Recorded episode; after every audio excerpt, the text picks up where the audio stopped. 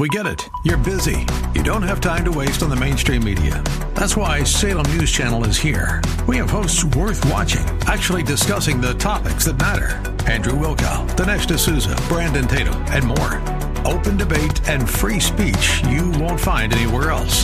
We're not like the other guys. We're Salem News Channel. Watch anytime on any screen for free twenty-four seven at S N C dot T V and on Local Now, Channel five twenty-five. Welcome to another edition of Sideline Sanity with me, Michelle Tafoya, sponsored by Legacy Precious Metals. There has never been a better time to invest in precious metals. Go to Legacy P M Investments dot com, Legacy P M Investments dot com. Find out how gold and silver can be a good addition to your retirement portfolio. Thanks, Legacy. We love you guys. Thanks for supporting us. This is a fun podcast coming up. I mean, I like to think that they all are, but this guy, Mickey Z, the guy that used to follow Noam Chomsky, a guy that used to be kind of a leftist activist, has found his way sort of out of that bubble and into a different state of mind. He hosts a podcast called the Post-Woke Podcast. He's also on Substack under that title, Post-Woke. He is a fascinating dude, never went to college. I knew I liked him for a reason. And funny and so insightful, with such an interesting background in history. You're going to want to talk to this guy. He kind of sounds, or you're going to want to listen to him. He kind of sounds like a, a, a beatnik who's turned um, clear-headed. It's really fascinating. Hear how he went from Occupy Wall Street to, I don't know if I want that vaccine in my arm. You got to listen to this one. Mickey Z is next. For nearly three decades, she's reported the action from the sidelines. She started very young. She's covered the N B A, N F L, Olympics, and the college football and basketball national championships. And now, during these insane times in our world, Michelle Tafoya thinks we need a serious dose of sanity. This is Sideline Sanity, with your host, one of the sanest people on planet Earth, Michelle Tafoya.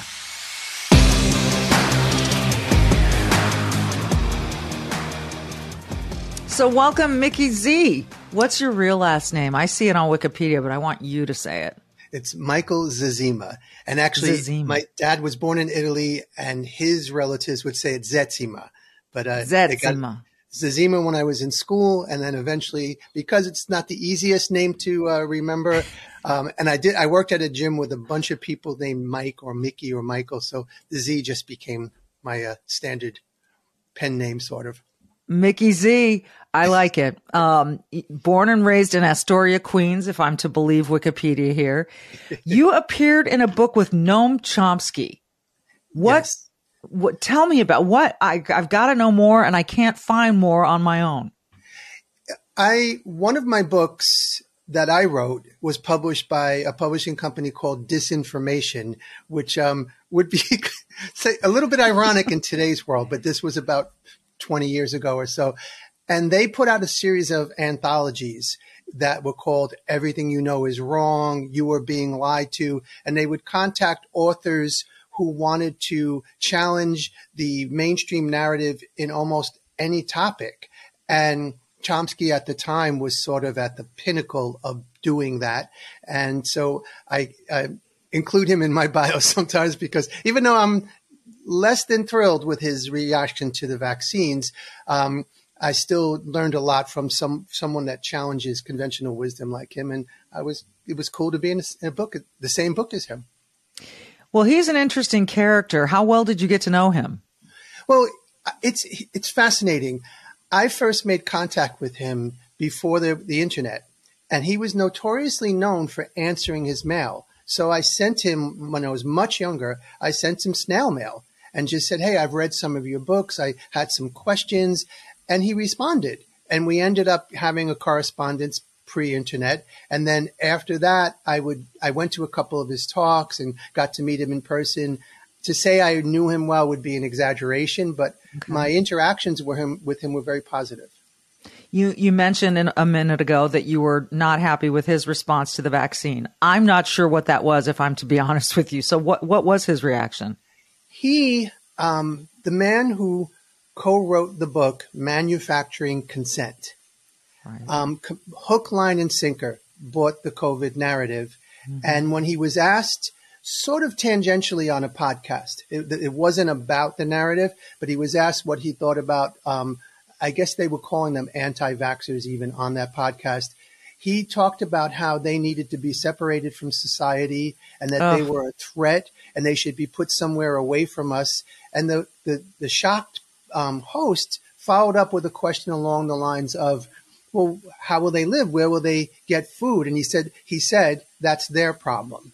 And oh. so um, a lot of people who once admired him um, were taken aback, to put it mildly. Yeah. And um, I've definitely written and podcasted about it, but I always add in, it doesn't negate, you know, you, you just, you can't say it negates a lifetime of work that he's done. And he definitely played a role in just inspiring me to ask questions. And so I'm always grateful for that, but very disappointed in him more recently. Well, yeah, because what he said avoided all questions. People who were just pure take the vaccine didn't ask many questions. So it's kind of ironic that he, he just bought into that. You've, your podcast, as I mentioned in the intro, is called Post-Woke. Yes. What do you mean by that? Were you once woke? Well, it depends on how you define woke, because I, as you, since I'm mentioning being influenced by Chomsky, it might be obvious to listeners that I come out of what would be traditionally called the left. I think mm-hmm. those those lines are so heavily blurred and confusing now that I certainly don't call myself left or right or anything at this point. But when I was part of the left, and let's say ten, twelve years ago in the general area when Occupy Wall Street was around, the term woke wasn't popular, but it was not, it didn't mean necessarily what it means today. In fact, it didn't mean what it means today. It just sort of meant to be asking questions, challenging narratives, sort of um, anti-corporate power, questioning corporate power. We did things like march against Monsanto.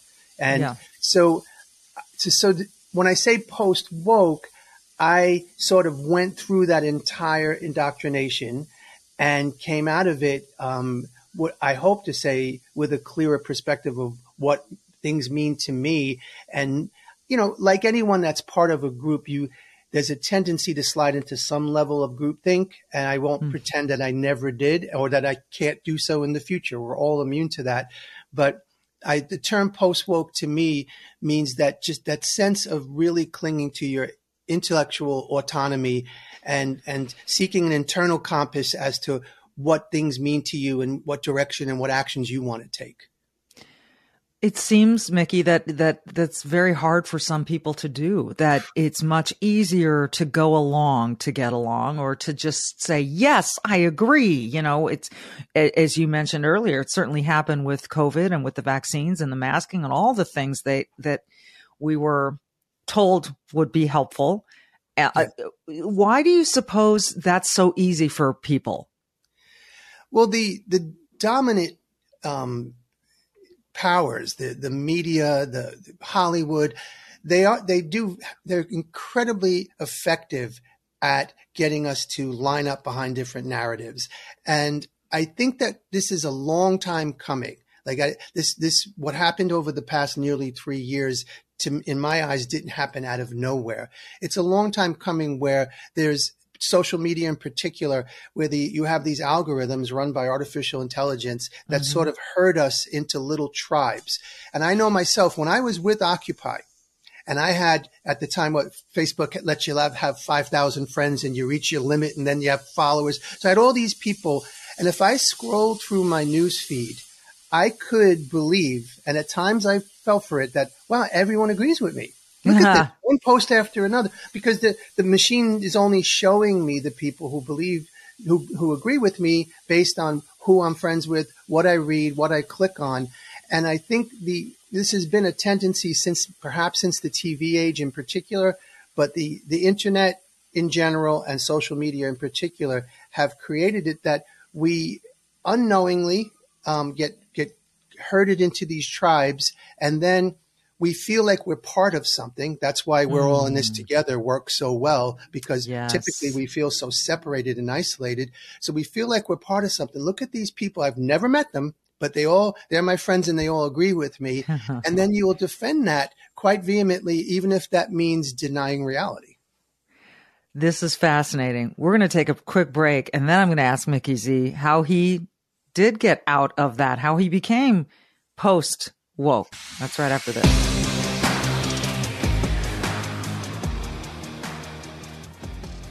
While we've watched the stock market do its thing, whatever that is, I mean, it's been a roller coaster, right?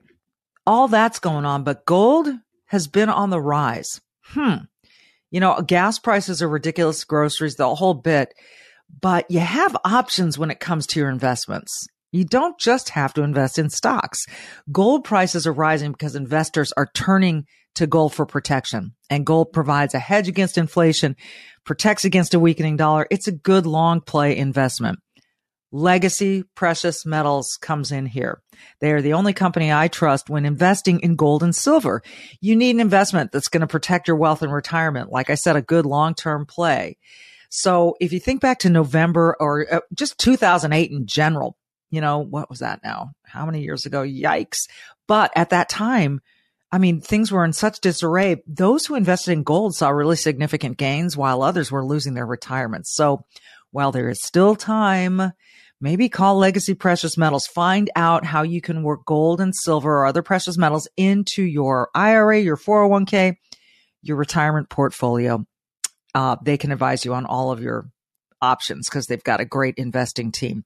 You can speak to an I R A expert at Legacy Precious Metals, eight six six, five two eight, one nine zero three. eight six six, five two eight, one nine zero three, or download their free investor's guide at Legacy P M Investments dot com, Legacy P M Investments dot com. So, Mickey, you said you sort of came out of it w- with maybe a clearer mind, clearly a, a, um, a more independent thinker. How did that happen? You know, it was through...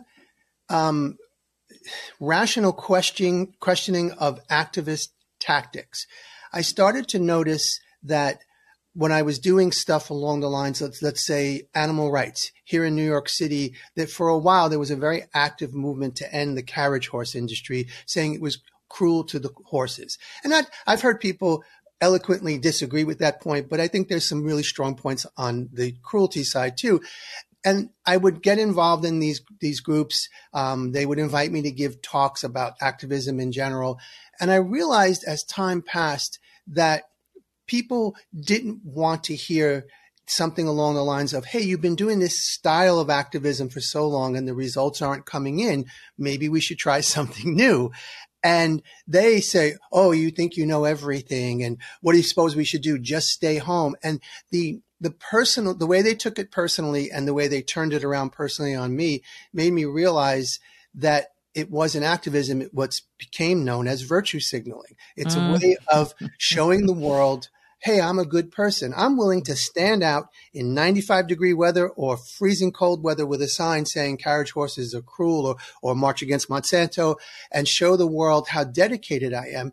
And when I started asking, is this accomplishing anything? Because I don't see it. I just, I see zero results. I mm-hmm. became sort of outcast. And what was interesting is when the people that I thought were friends were attacking me personally for my question, just simple question. And to go back to that point is when I, it, it, something clicked in my mind that I felt less inhibited to speak out and to ask more questions. Mm. It didn't guide me into say like, okay, if I want to stay in this group, I better zip my mouth shut. It was like, no, there's something wrong here. And that's always been sort of a passion for me.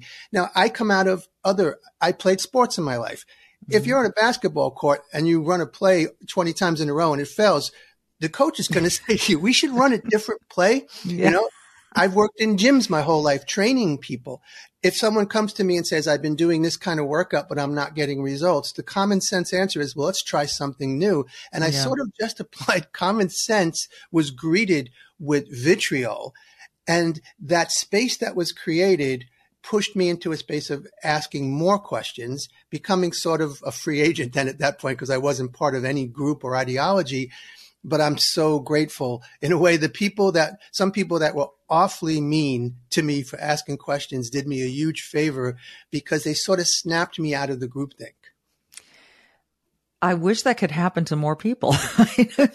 You know, I, I wonder if there's something about you and the way that you're wired or the way that you, uh, maybe it's those common sense things from your life in sports or training that, that, that made you think that. But I, I had similar things happen during the COVID years when I said on Facebook or wherever, you know, I'm seeing that this treatment, some doctors think that this could work in the early stages. And then this immediate onslaught of like, whoa, no, just felt like a tidal wave of, you idiot, you stupid. Don't you know the studies have been done? How dare you? Yes, Greta Thunberg, how dare you ask such a question? And it was like, uh, okay. Whole, and that's what really woke me up was I can't even ask a question without this kind of slapback. What the hell is going on? I just wonder, you know, it, it seems to me there's a still a great divide between those yeah. of us who want to ask the questions, who want to dig deeper and get second level thinking, and those who want to maintain the groupthink, like Hollywood, like academia, like politicians. Uh, how, how do we, how do we get out of this? Uh, I, if I had that answer right now, uh, yeah, but, you'd be, a, yeah. yeah. But I, I mean, first, let me say that I totally relate to you. Where it's like you, you ask a simple common sense question. You know, like, like, uh, so you walk into a restaurant wearing a mask, but when you sit down, you take it off because COVID isn't allowed on the table. And you know, even if you don't ask it that sarcastically, what you get is is is actually frightening. It's so aggressive. Yeah. And thank thankfully you you said, oh, this is going to make me ask more questions, because now if you're going to tell me questions aren't allowed, now questions are really allowed. Yes. And I and I, I do like to think, and I'm not, this isn't pie in the sky, it's from interacting with people, that there are a lot more people like that. They just don't necessarily have a clear, loud voice yeah. on any social media. But when, and Substack is, is, is one place where you can find yes. a lot more, um, what they call free thinkers. Yes. But I think that what we need to do is, is this unique blend of finding more people who are asking questions and then sharing questions with them and talk and just feeling some kinship and solace that I'm not the only one, yeah. but we can't, um, alienate and isolate ourselves from those who aren't asking questions, because that's just guaranteeing that it's, there's never going to change. Yeah. And I find that, that that's, that's been a struggle for me for a while. I recently posted on my Substack that, that I wonder if what I'm doing here is beginning more and more and more to fall into the category of preaching to the converted, which again, uh-huh. there's some value in that because you don't want to feel alone. And right. when someone writes to me and says, oh my God, I read your latest article or heard your latest podcast, and it made me feel so involved and so not alone. That yeah. that's a gift. But you say to yourself, well, how do we connect? And I've been, I think that's the g- direction to answer your question, the, to, for us to connect without these institutions, not expect Hollywood, the media, politics, academia to ever show us the tools that are going to bring them down.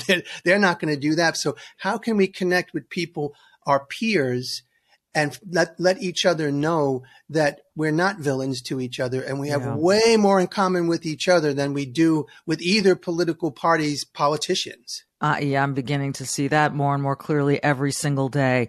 You know, you wrote, you have written a number of books, twelve, I think. Yes. Um, any of them now that, and I mean, let's see, you had Saving Private Power in two thousand, The Murdering of My Years, Artists and Activ- Activists Making Ends Meet, uh, A Gigantic Mistake, fifty American Revolutions You're Not Supposed to Know. I mean, it goes on. It's quite a list. Any of them that you think, yeah, that one, maybe I wish I hadn't written? Oh, yes, absolutely. Okay. yeah, absolutely. Yeah. One of them is about activism, mm-hmm. and it was written before I started really, really dissecting the techniques and mindset of activists. So, for example, that one, I, I would say, all right, that does no longer represents what I'm about. Okay. Uh, but in general, all of them have something that I find cringeworthy now, but I, I think that's awesome, though. There's a part yeah. of me that's like, I don't want to be marching in lockstep, even with myself fifteen, twenty years ago. Like, I, I like to think that I continue to expand, but they all have a theme, which is questioning narratives.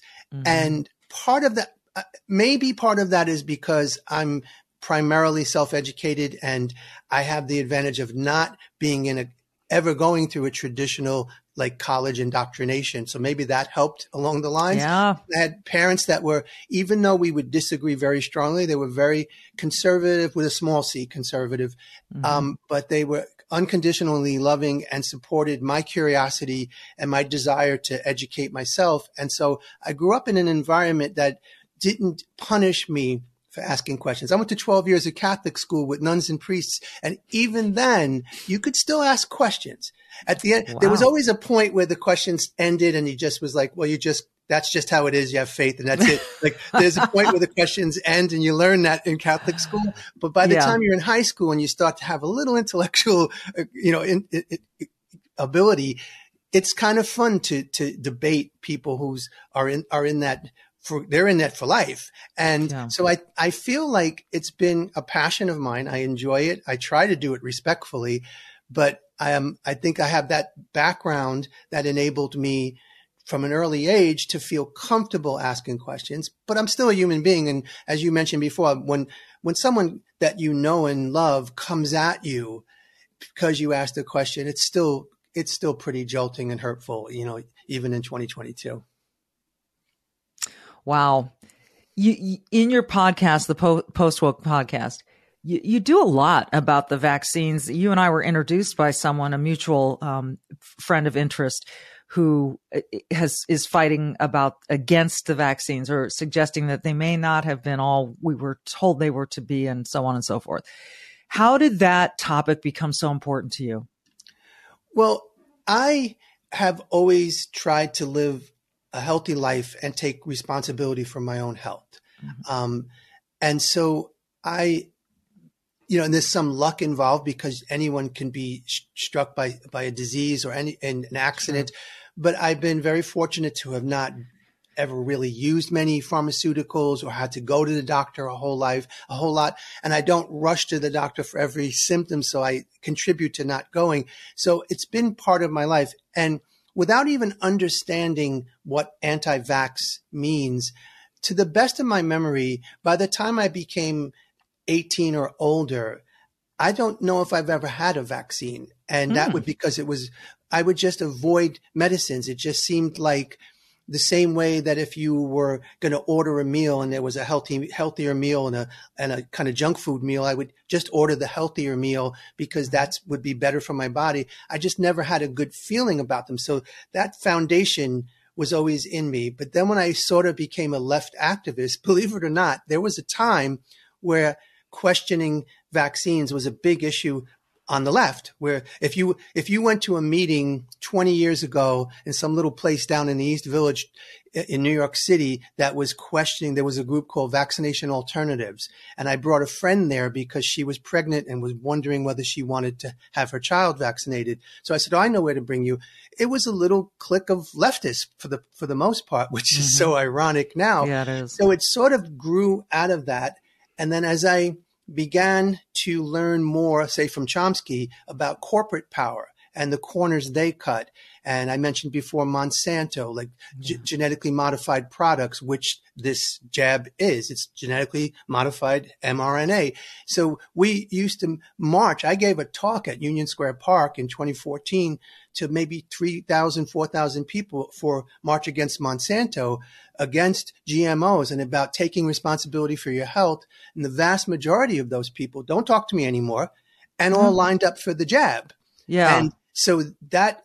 That is shocking to me. So I felt like once Operation Warp Speed kicked in, I started going back into my files of, of stuff about vaccines that I had written in the past, mistakes that were made during the polio vaccines in the fifties, the fact that no vaccine in history has ever gone from identifying a pathogen to being licensed and marketed and can, been considered exec- successful shorter than four years, which was the mumps in the sixties. They tried a couple in the seventies and in two thousand nine. I think they were like bird flu, swine flu, and they tried to rush them out to terrible um, results, and they had to be taken off the market. So I would share these these facts with people, and some people would listen, but most people just lined up and got it. So yeah. it's become, that's the long round ways that for me to say, it's become very, very important to me that this seems to be a flashpoint, that if, if we could break through to people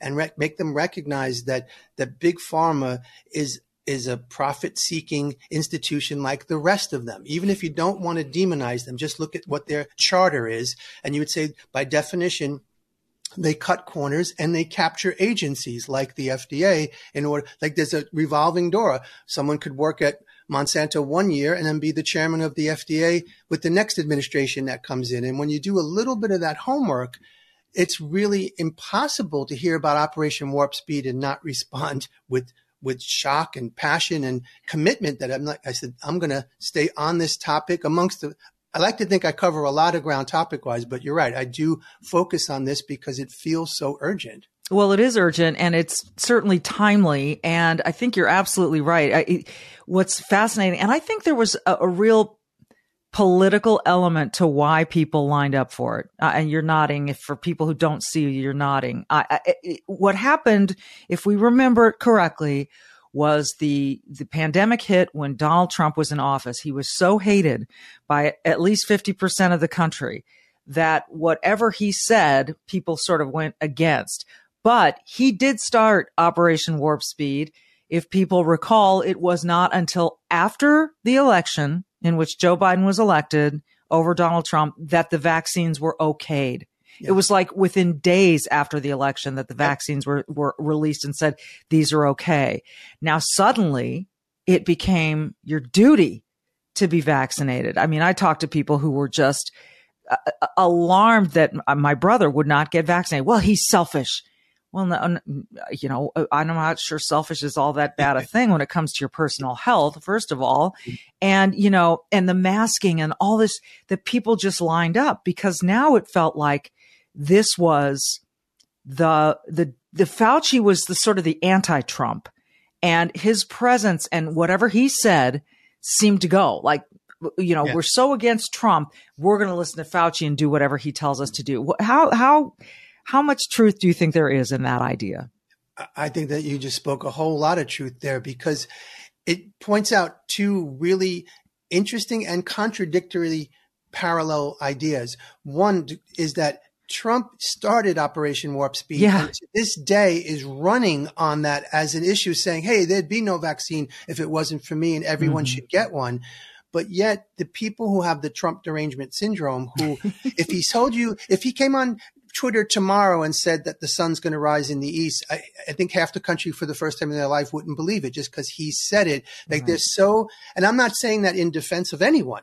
It's, but it makes, there's no ration, there's no rational thought possible when you have that level of like deranged hatred towards one person. So yeah. that's bizarre.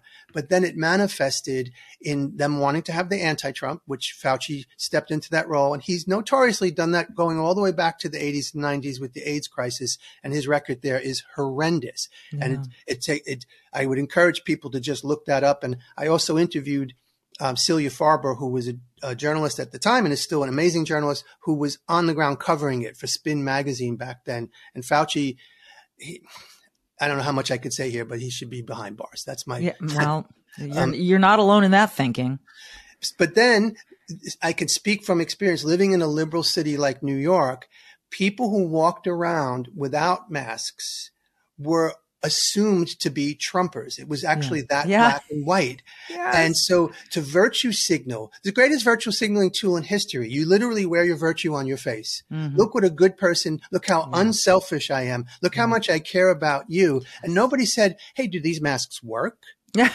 Like I've asked people, have you ever looked it up? And of course the answer is no. And they'll say, they'll say to me, oh, when did you get your epidemiology degree? I said, you don't really need one to type words into Google because yeah. you, so I, I think I, I feel pretty confident saying I agree with everything you said, that it became, it was this perfect storm, which perfect storms very rarely come around in politics that aren't right. planned in some way. Right. And in which somehow they got Trump to start the vaccine and still be proud of it, but it became this dividing point of mm-hmm. who's civilized and who's not. But I, I think, I, I really firmly think that these powers that shouldn't be way overplayed their hand, that mm-hmm. they thought that we were going to just surrender way easier and then ease into that whole world economic digital I D and all that stuff, which they're still trying to work on. And sure. there's a whole lot of people going, wait, wait, wait, I haven't even gotten the jab. So you're not pushing me into this stuff. And yeah. I think they really, really underestimated a big chunk of humans. And that's been a source of hope for me, that people are doing their self-education. And, you know, it's, it's become a joke to say when someone says, I'm doing my research, but it's true. It doesn't really take, I don't even know if research is the right word. Like research sort of implies a, a, a scientific paper. Yeah, it's no, reading. It's just like, I, I'm, I'm looking stuff up. How about, yeah, it doesn't sound I'm as romantic. yeah, but that basically reading. That's what it is. And I've listened to, to your guest. In fact, when you had um, John Stockton on, Mm-hmm. I loved when he said, well, I've been reading about this for years. Yeah. He's, and he said, I feel like I've been guided to this because I've been, I have this information at the, at the, on the front burner because I've been right. reading about it. Then this crisis hits and I'm like, I'm the one who needs to speak up because I got this stuff at the tip of my tongue. Yeah. And I felt, I related to that. I just said, yeah, anyone who studied something, like what, what is, the, what degree do you need at that point? Because we're not being paid to do this. Fauci's being paid. Yeah. He's, and he's the one pulling the purse strings for research all across the globe. So yeah. who gets funded? Who doesn't? These are valid questions. Absolutely. They're valid questions. And to not ask them is, is irresponsible. And it's, uh, it, it, it's not the way that a, a free Um, society should work, where we don't ask the questions. I, this is, this is really, truly fascinating conversation. I would love to have you back because you, you, you cover a lot of stuff that I'm really, really interested in. I'll Thank plug you. and say that I'm going on your podcast soon and yes. I'm looking forward to that. But, um, oh, there, there's so many directions I could have gone with you today, but this has been fascinating. I'm so glad to talk to you. It's, Thank it's, you. it's interesting to talk to someone who has come from one place and sort of evolved to another by asking questions. Yeah. It's Imagine an okay that. thing to do. It really is an okay thing to do. Yep. I, absolutely. I, I, and I know that that's your thing. It's just, it just get comfortable asking questions. Yes. Some people will be uncomfortable with it. So be it, but you do not have to surrender your autonomy and your your faculties of critical thought. You're allowed to ask questions and just, you'd be surprised where that takes you. Perfect note to end it on. I'd love to have you back, Mickey Z. Uh, people can find your, your uh, podcast, the Post-Woke Podcast. Just, hey, put it in the search bar of whatever search engine you're using. Research yep. it. Yeah. You can find him with or a simple Substack dot com if, if they, if there they we need go. hand holding. Yeah. Substack also great. I, I love that platform. I, it's amazing how it's exploding. And that gives me hope too. Uh, yeah. Independent thinking. Um, he is Mickey Z. I'm Michelle Tafoya. This has been Sideline Sanity. Be brave and do good.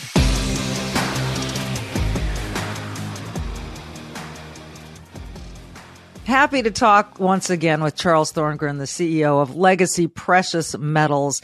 You know, I think it still is confusing to people, uh, some people, uh, as to why a precious metals investment would be a worthwhile one, particularly at this time when they're thinking, I'm doing all I can to put gas in the car. Why is now a particularly good time? A- and we'll go from there to how small of an investment is worthwhile for someone. You know, great question. And I think the, the importance of why really comes into the fact that we have to save for ourselves, whether it's a little here, a little there, whether it's making it a plan and putting out so much a paycheck, whether it's making sure we fund our retirement account. We have to realize we are responsible for ourselves in the long run. You mean that no one else is going to ride up and save us, you know, on some white steed? It ain't going to happen. It ain't going to happen. You know, that, and anyone who's promising to do that is getting ready to take advantage of you in some form or fashion. Yeah. And so, so if, if I'm an investor, a potential investor, and I'm looking at Legacy Precious Metals and I'm saying to myself, yeah, I, I, this sounds smart. I don't have a lot to spend. What would you tell that person? I would say do what you can. If you never start, you never get there. So the most important step you can take is saying, I'm going to take care of myself and my family. I'm going to make it a plan. I'm going to take action. I'm going to start in the way that's comfortable for me. That's the important thing. The first step is always the hardest. But once you take that first step, the second step is easier. And then you're moving. And then once you're in motion, it's hard to stop you. So that first step, most important step. I always tell people they can call and talk to an I R A expert or or check out the the guide that they can download for free, the Investor's Guide. What what is the number one question that you get from people who are first-time investors? The biggest question I get, is this right for me? That is the question. And that comes from everyone. So so everyone's asking the same, is this right for me? And yet we're all so unique. And and yet it, it is a sound investment for just about any portfolio, isn't it? It is. We, even though we're all unique, that uniqueness is going to tailor the way we begin the investment. Okay. But we're all in the same situation. That's the one thing I think we seem to forget in today's society. Whether you agree with somebody or not, we're in this together. America is in this transition that we're in right now. We're dealing with the same issues. Some people like them, some don't, but we're all in it together. Right. So the need is the same. How we prepare and how we invest is what changes from person to person, but we all have that same need. It's a great point. And again, I encourage people to, to, to just make the call, pick up the phone. That step is always the hardest. I'm not sure why that is. In any kind of effort that you make in life, whether it's weight loss or exercise or investing some way to better your life, it always seems like that first hurdle is, is the challenge. Uh, but when they call, Who who are they going to talk to? Who what what's going to be on the other end of the line for them? Great question. You're, you're going to speak with one of our customer representatives, and their job is not to sell you metals, right? We have a much different approach. We're going to answer all your questions. We're going to show you what options you have, and on the rare occasion this isn't right for you, we're going to say this probably isn't right for you. Um, we have a gold company here, but you know I, I say it all the time. What we actually deal in is customer service. We want each and every individual that calls to get the answers they need to be able to make the decision that's right for them. And we want to do that in a way that's not pushy, that's not salesy. And that's what makes my team so special. We care about each and every caller. And we're going to show you what options you have, and then you get to make an informed decision.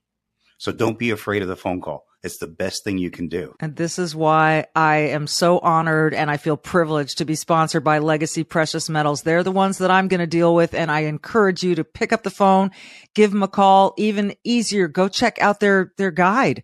It's a free investor's guide at Legacy P M Investments dot com, Legacy P M Investments dot com. But as you said, Charles, pick up the phone. You're going to talk to someone who can answer your specific questions and get Get the ball rolling. Get get started. Do something that is a long-term play for your family's benefit.